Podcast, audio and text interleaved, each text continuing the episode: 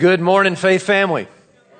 If you have a Bible, turn to Hebrews chapter 13. Let me say hello to those gathered in Lakeville and in our sanctuary service. Uh, this morning, uh, we finally get to the conclusion of the series we've been in, uh, I think, since uh, last fall. I think we started the book of Hebrews. And for several months, uh, we've been in this series called No Going Back. And this morning, uh, we will conclude that series here in Hebrews 13. While you're turning there, let me just kind of give you a, a, little bit of a teaser for the next series. two weeks from this weekend, Lord willing, we're starting starting a series called All Sides of the Savior. And uh, there's a lot of different stories in the Gospels about Jesus. Uh, we have four different gospel writers that give us different perspectives of Jesus' life. And um, a lot of times it's easy to kind of navigate towards those stories that we like. You know, Jesus uh, helping those in need, Jesus receiving children, things like that. But you know, there are other stories about Jesus and his humanity, like turning over the tables in the temple and having righteous anger uh, and, and so, in order for us to really know who Jesus is, we need to look at all sides of the Savior and take an in depth look into the humanity of Jesus. And so this is going to be a series that's really going to help us understand more of who Jesus really is. Now, you might say, well, what would that have to do with my life? Well, first of all, just knowing more of Jesus is enough. Amen? But let me ask you this show of hands, how many of you are human beings? Show of hands. Okay, good. Most of you are. That's, a, that's an encouragement. Um, well, Jesus is the ultimate human. And so as we study his humanity, we actually begin to discover how his life intersects with our life, with our humanity. And so there's emotions that we feel and things that we experience where we can encounter Jesus in our everyday life. And so we're going to know more about Jesus, but also see how that intersects with our daily life. And so that's what we're going to start uh, two weeks from this weekend all sides of the Savior. And I'm, I'm, as always, with the new series, excited about that. A little sad this morning to end the book of Hebrews. It has been such an amazing uh, series and challenging our faith uh, to not go back, but to keep pressing forward uh, in Christ. And so we come to Hebrews 13 now. Um, it's a difficult chapter because it kind of seems to be random as you just read through the chapter. But I believe here in the middle we find the main idea that the author is trying to finish this book with. And it's, it is just an exclamation mark for them.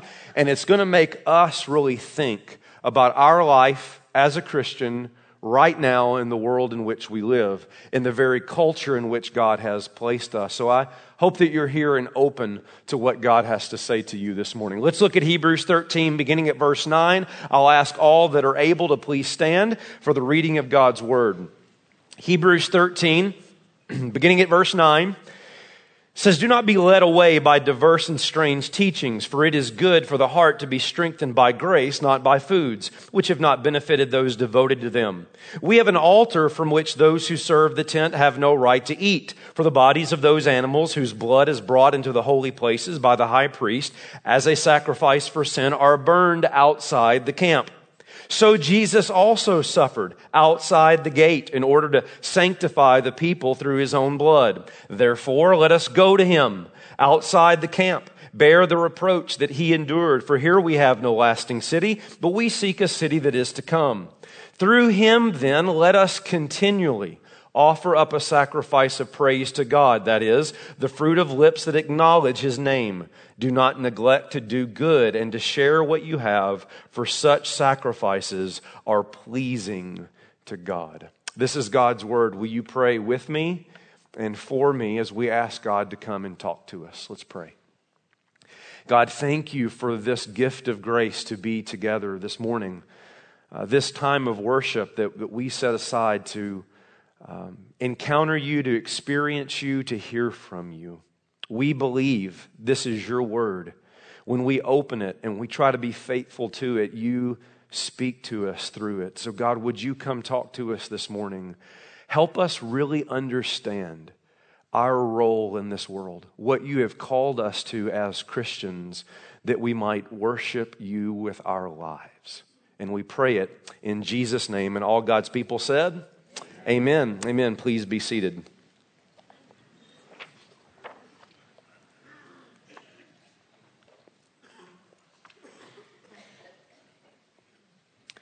Now, the star belly sneetches had bellies with stars, and the plain belly sneetches had none upon theirs. Those stars weren't so big, they were really so small. You might think such a thing wouldn't matter at all. But because they had stars, all the star belly sneetches would brag, we're the best kind of sneetch on the beaches. With their snoots in the air, they would sniff and they'd snort. We'll have nothing to do with those plain bellied sort. And whenever they'd meet some, when they were out walking, they'd hike right on past them without even talking. Some of you recognize those opening lines from a, lesser known story by Dr. Seuss known as The Sneetches. It's a story about these uh, yellow creatures that live on the beach, and there's two groups of them. One has green stars on their belly, and the other has no stars. The green star sneetches, they're the in crowd. Why they have exclusive campfires and they swim at exclusive beaches. They play exclusive games while those without stars are not invited at all. As the story says, quote, they kept them away, never let them come near. And that's how they treated them year after year. You see, those without stars were what you might call outsiders. They were excluded, rejected, isolated from everybody else. Until one day along comes a man by the name of Sylvester McMonkey McBean with his star on machine. And for $3, the Sneetches without stars can get stars. And they jump at that opportunity. In fact, now all the sneetches have stars. The problem is those that originally had the stars, the in crowd, are now upset. And for $10, those green starred sneetches can have their stars removed. And back and forth and back and forth and on and on this goes until both groups have spent all their money and this becomes the reality. Neither the plain nor the star bellies knew whether this one was that one or that one was this one or which one was that one or what one was who. Now, if you're new at Berean this morning, you need to understand that we are known around town for our deep theology.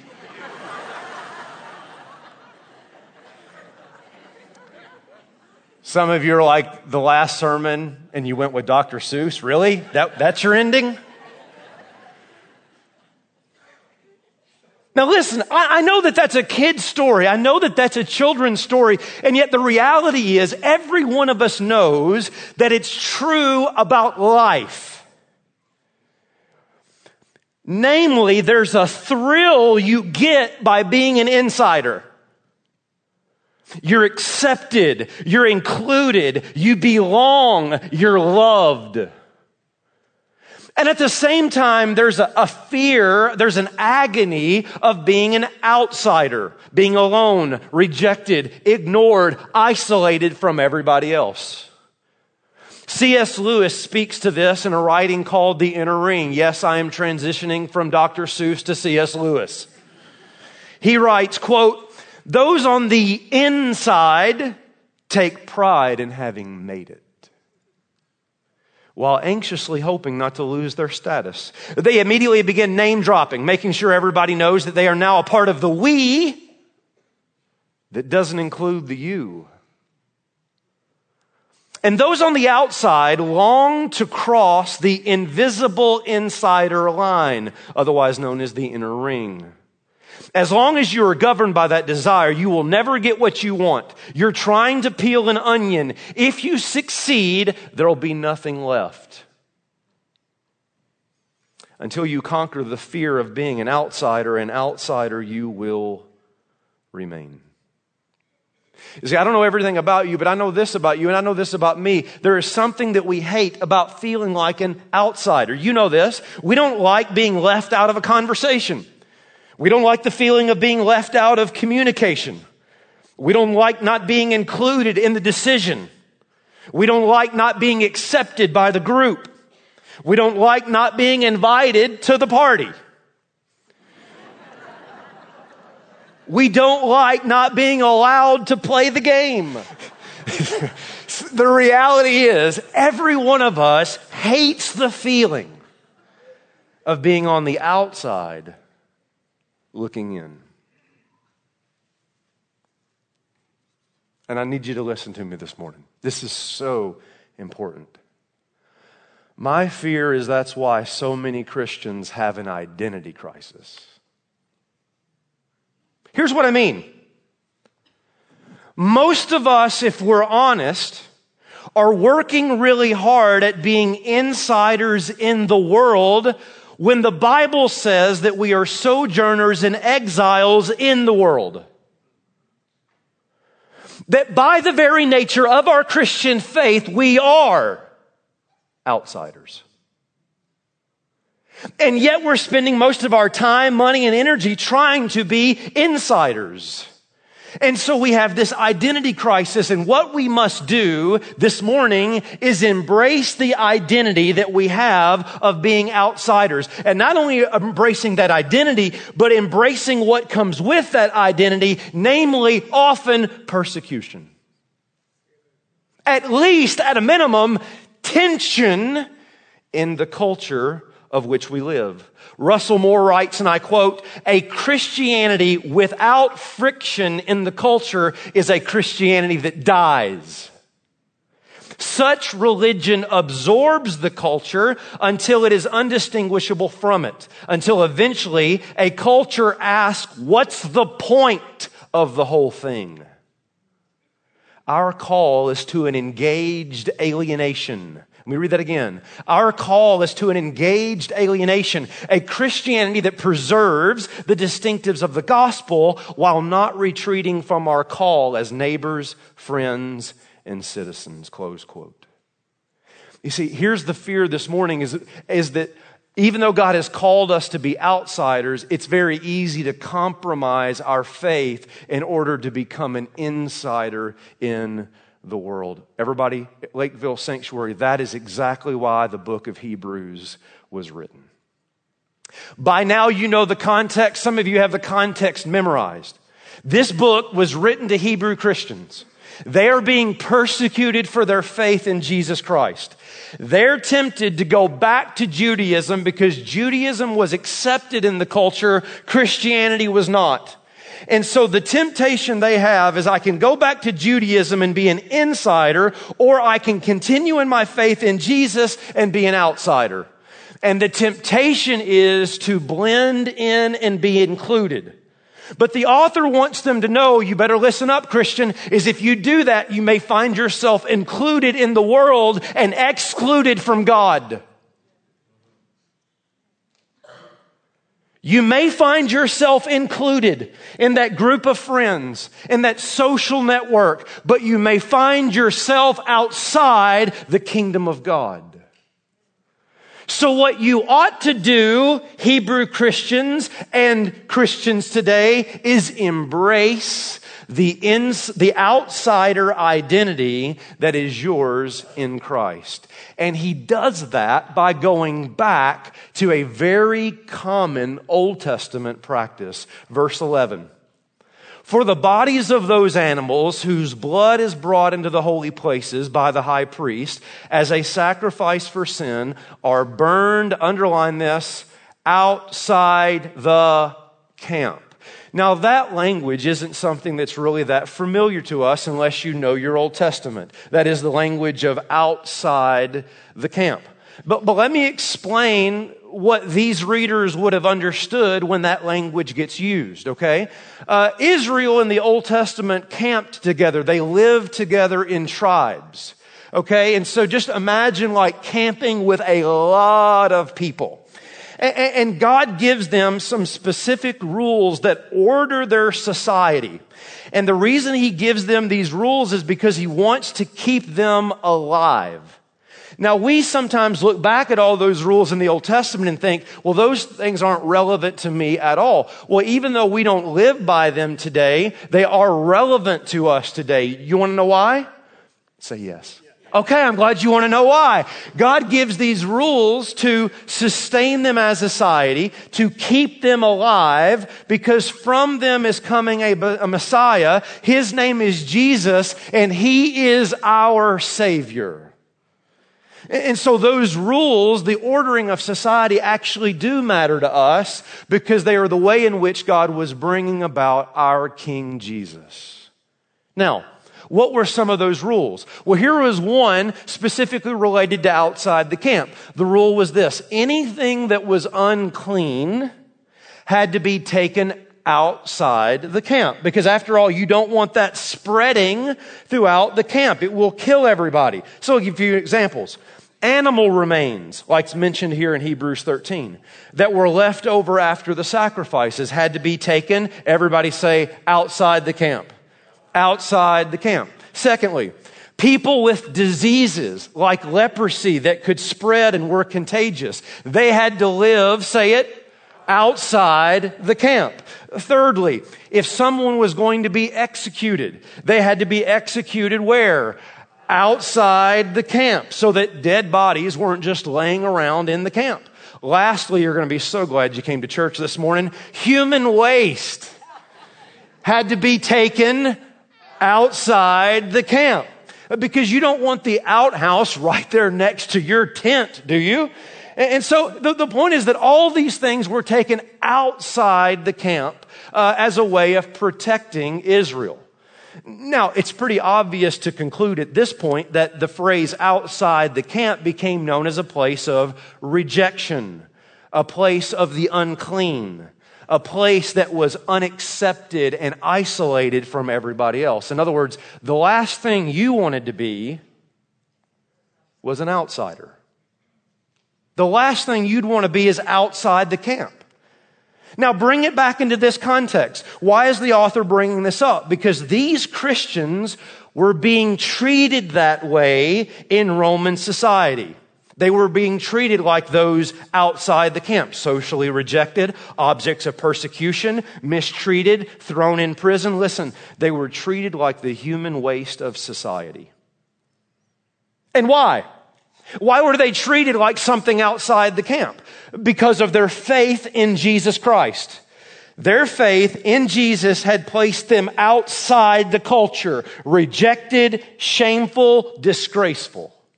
Now, let me ask you this. Christian, I'm talking to you, Lakeville Sanctuary. Everybody, listen up. If you're a follower of Jesus, listen to me. Has your faith ever placed you on the outside of culture? Has your faith in Jesus Christ ever made you feel like an outsider? An outsider in your family? An outsider in the relationships at work, an outsider in the relationships at school. Has your faith ever made you feel like an outsider? Listen, listen, listen. If it hasn't, you're probably not a Christian.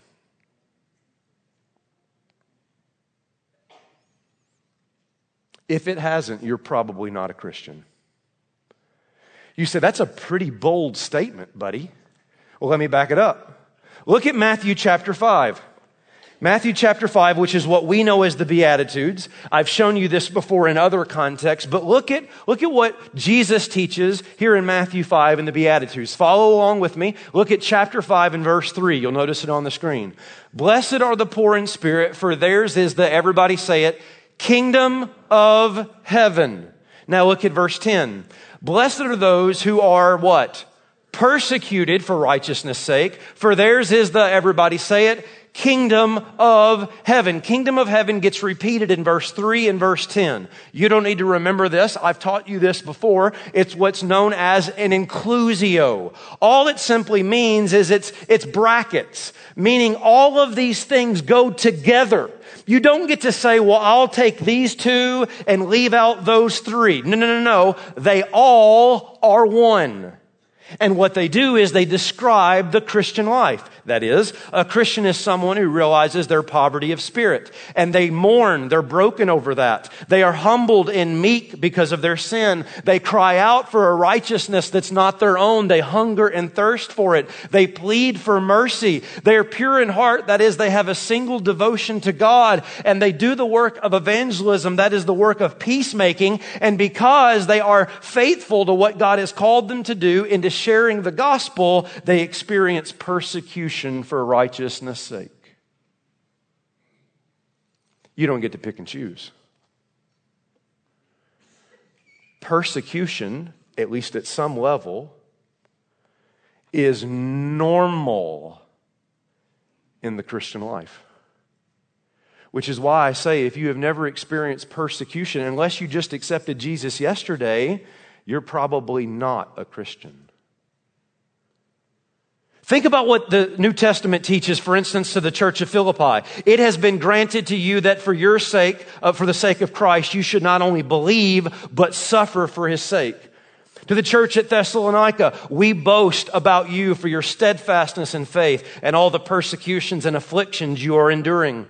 To the churches at Galatia, Cappadocia, and Asia, don't be surprised at the fiery trial when it comes upon you as though something strange were happening to you. To the church at Antioch, we must go through many hardships to enter the kingdom of God. To young Timothy, Paul says, all who desire to live godly in Christ will be persecuted. Notice it on the screen.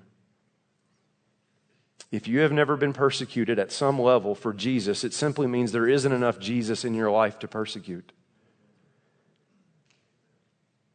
And I emphasize the phrase at some level. I'm not suggesting you're going to die a martyr's death, but I am suggesting this. Somebody say, Preach, preacher. Thank you, Lakeville, and you guys too, right? The only difference between your life, Christian, and a martyr, someone who dies for their faith, is geography. Meaning, the only reason you don't die for your faith is because you just don't live somewhere where Christians are killed for their faith.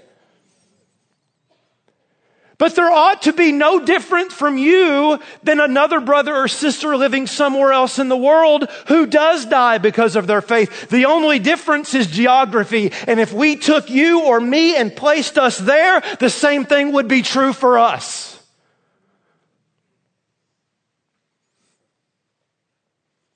Faith in Christ will put you outside the camp. It will put you outside the culture. That's normal Christianity. Just read your New Testament and study most of church history. What's happening to you is not new. It's part of taking up a cross and following Christ. And you think, I'm so glad I came to church today. What a way to end the series, Pastor. I know that's hard, but look at what he says next in verse 12. This is the encouragement. So Jesus also suffered outside the gate in order to sanctify the people through his own blood. Here's the flow of the passage. Please, please listen. Here's the flow of the passage. Hebrew Christians, do you remember how outside the camp was a place of disgrace, rejection, persecution? Oh, absolutely. We, we know our Old Testaments. Of course we know that. And is that not kind of how you feel in Roman society? You better believe that's how we feel. Well, here's the good news. Guess where Jesus died? Outside the city outside the camp.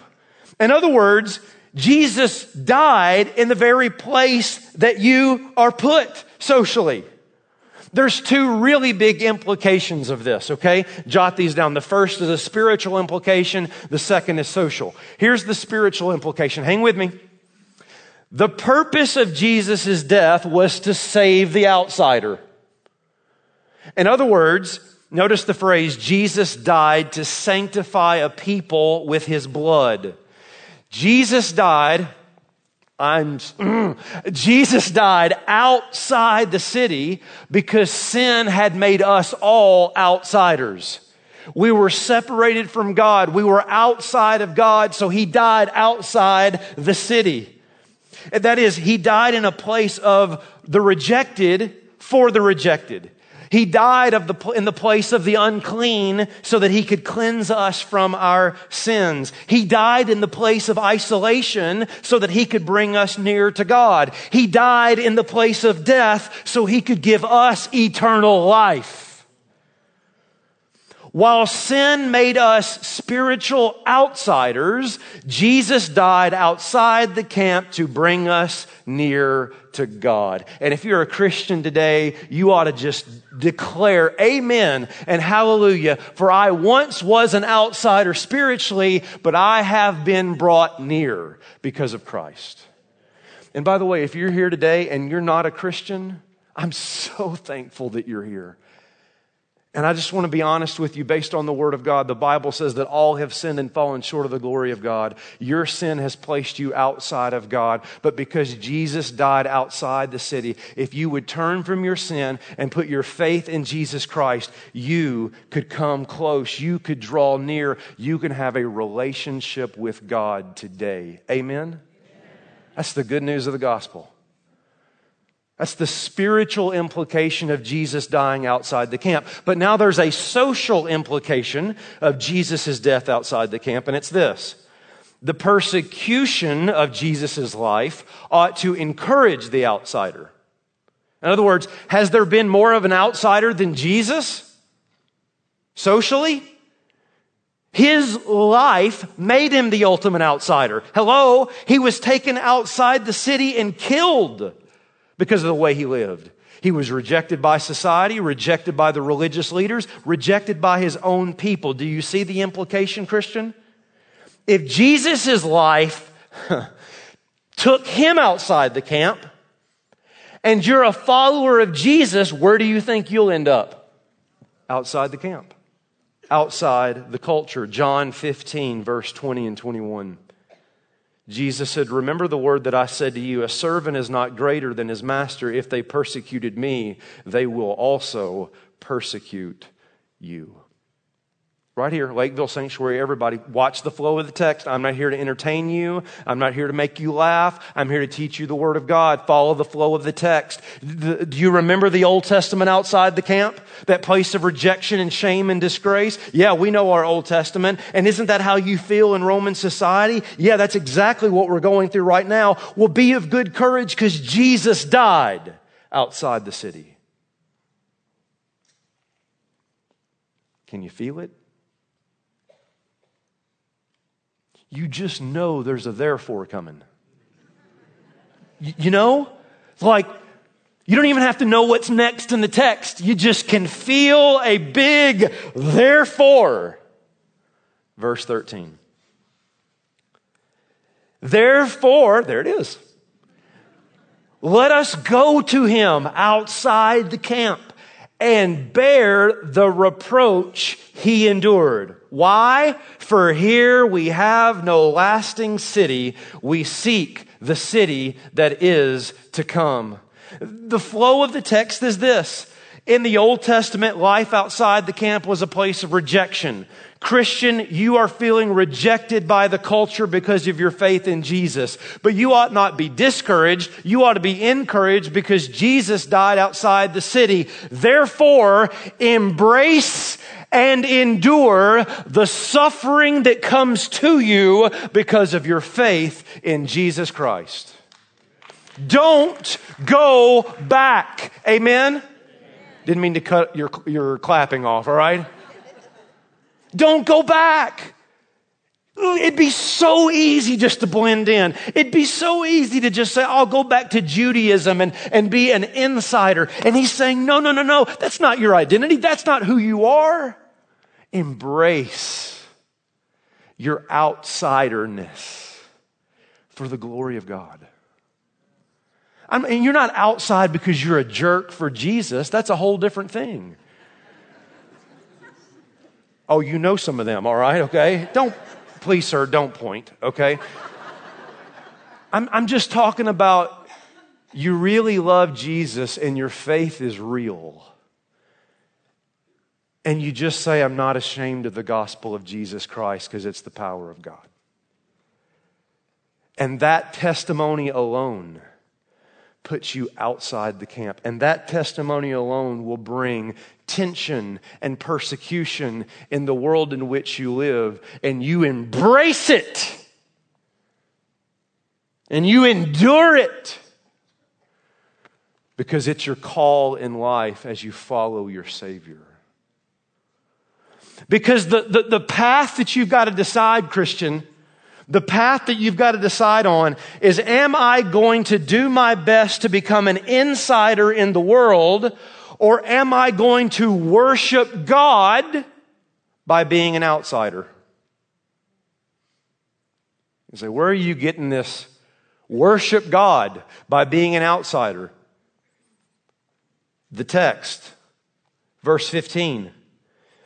Through him, then, let us continually offer up a sacrifice of praise, worship, to God. That is, the fruit of lips that acknowledge his name. Do not neglect to do good and to share what you have, for such sacrifices are pleasing to God. Here's the flow of the text, okay? That's why we're here. We want to hear from God, from His Word, and His Word is saying, you remember outside the camp. Yes, we understand that. And yes, that's how we feel in the culture. Be encouraged. Jesus died outside the city. Therefore, embrace and endure the reproach and suffering that's coming your way. And don't try to be an insider, but worship God by being an outsider. You with me? Now you might say, what does that look like?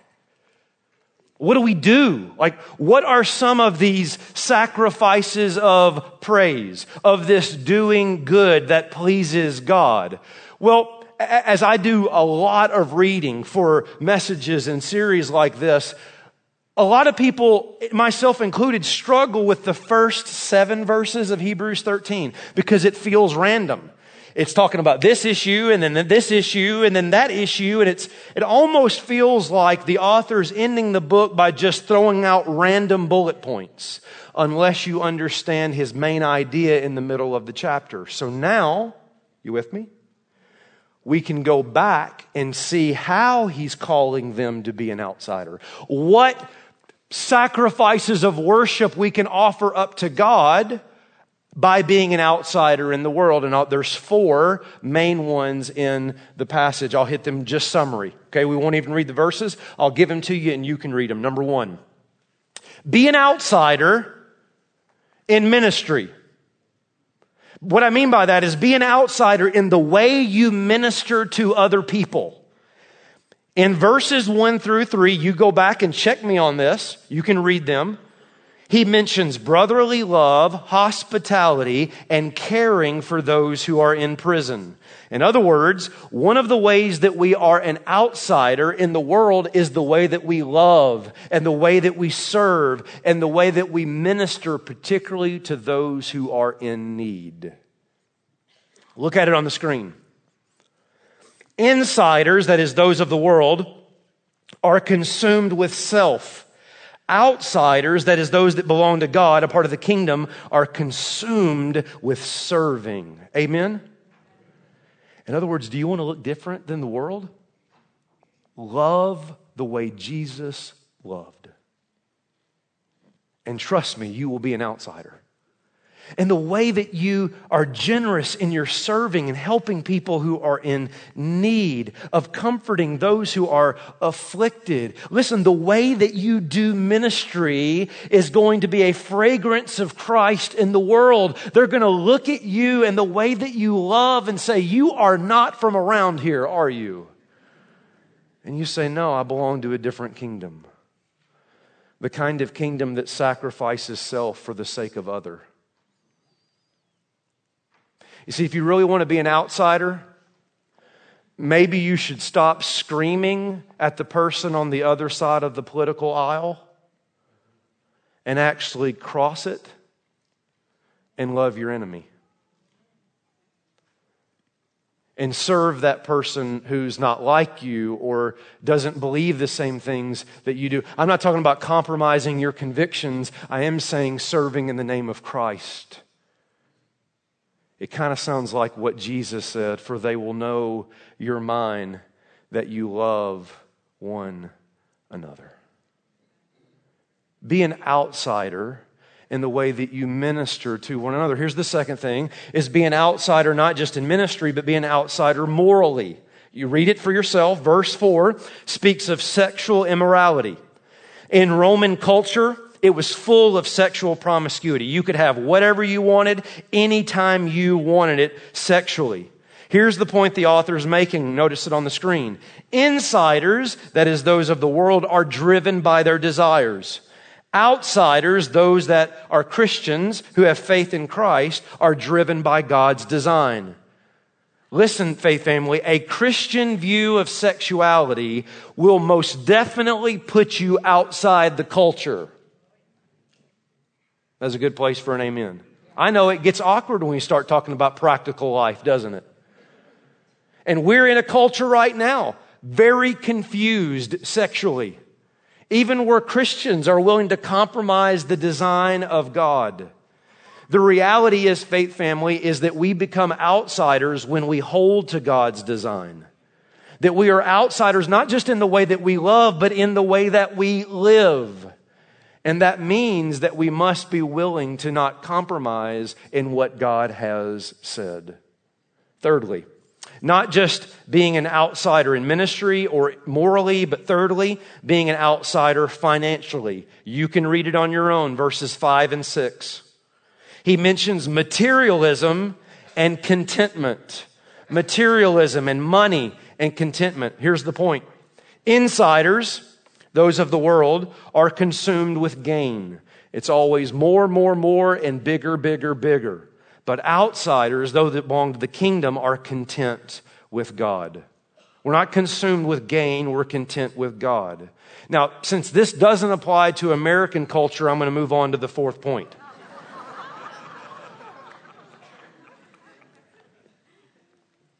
Check yourself.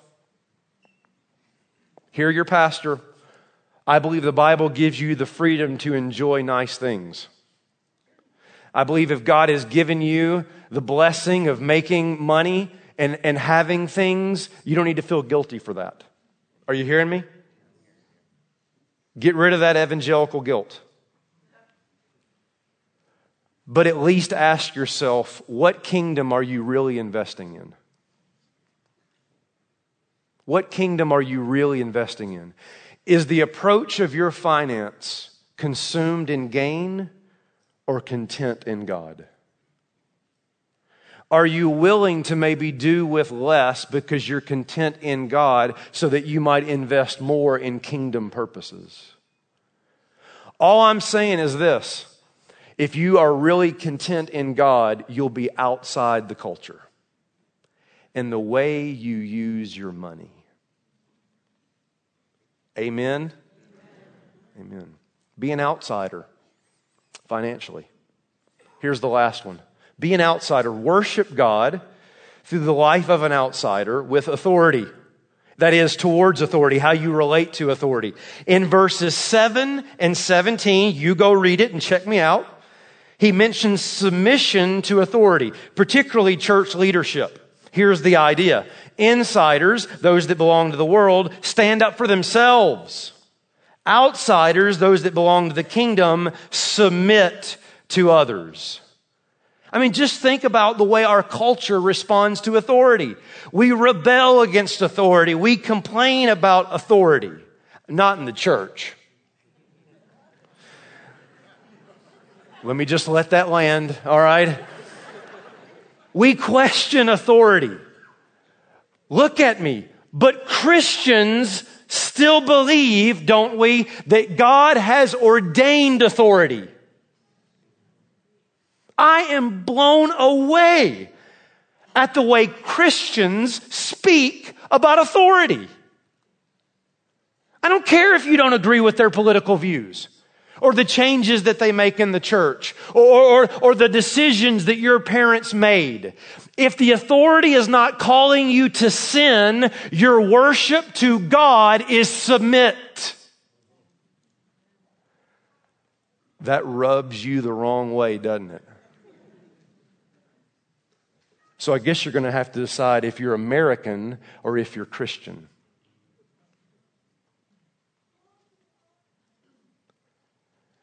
Because one of the ways you will most certainly show yourself an outsider is when everybody else at school and everybody else is at work is running down the parent or the boss and you refuse to enter in.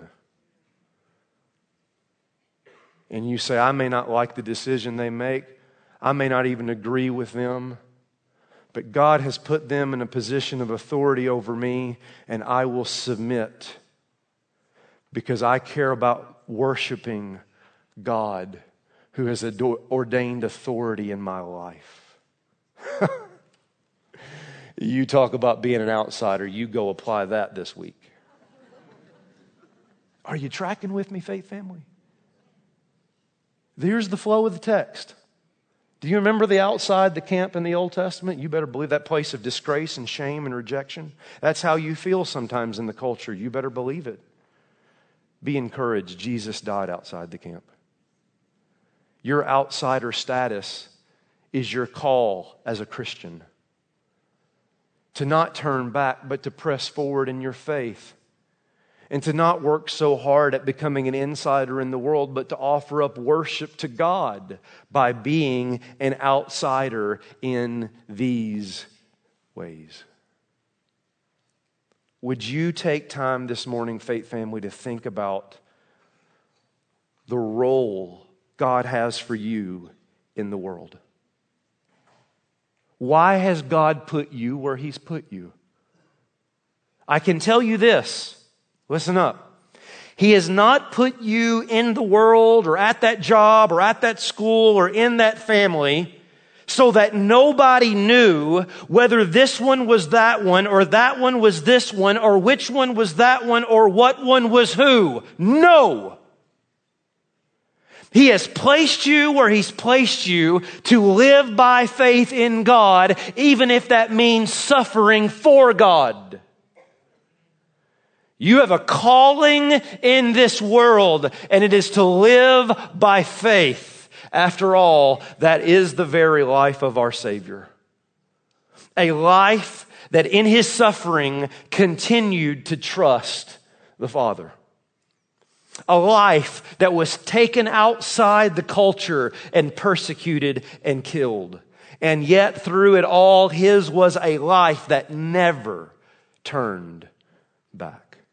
And because Jesus never turned back, Christian, guess what? You may find yourself an outsider in the world, but know this. You are an insider in the kingdom of God. So say it with your lips and live it with your lives. The words of that old hymn. I have decided to follow Jesus. I have decided to follow Jesus. I have decided to follow Jesus. No turning back. No turning back. That faith family is the book of Hebrews. And all God's people said, Amen. Amen. Will you pray with me? Will you pray with me? God, this is such a hard message to hear, and yet it is one we need to hear so many of us are having an identity crisis. We are trying so hard to be insiders when you've called us to be outsiders. Just because of our faith, because of the way that we love, because of the way that we live. Because we are not ashamed of the gospel of Jesus Christ. That alone, that testimony alone, will put us outside of the culture. Help us, help us today embrace that Help us embrace the therefore. Go to Him outside the camp. Endure the reproach that may come. But know that in doing so, you are pleasing God because you trust Him. God, strengthen our faith. And the truth is, we could sit here and talk about Hebrews living in a Roman society, and we know good and well that this applies to us living in this society, right here, right now. That many in this place are facing that temptation today of just turning back and being accepted by the world rather than staying the course and enduring in faith. Encourage us, O oh God. Strengthen our faith today to persevere and to run to Jesus outside the camp. If there is somebody here today that spiritually is outside because of their sin, I pray, as we declared a few moments ago, that they would turn from their sin and put their faith in Jesus. And because Jesus died outside the camp, they today can come near to God. God, you know every need, every life, every situation. So just talk to us, speak to us from your word. Tell us what, what you want for our lives. Come and meet us here, we pray, in Jesus' name. Amen.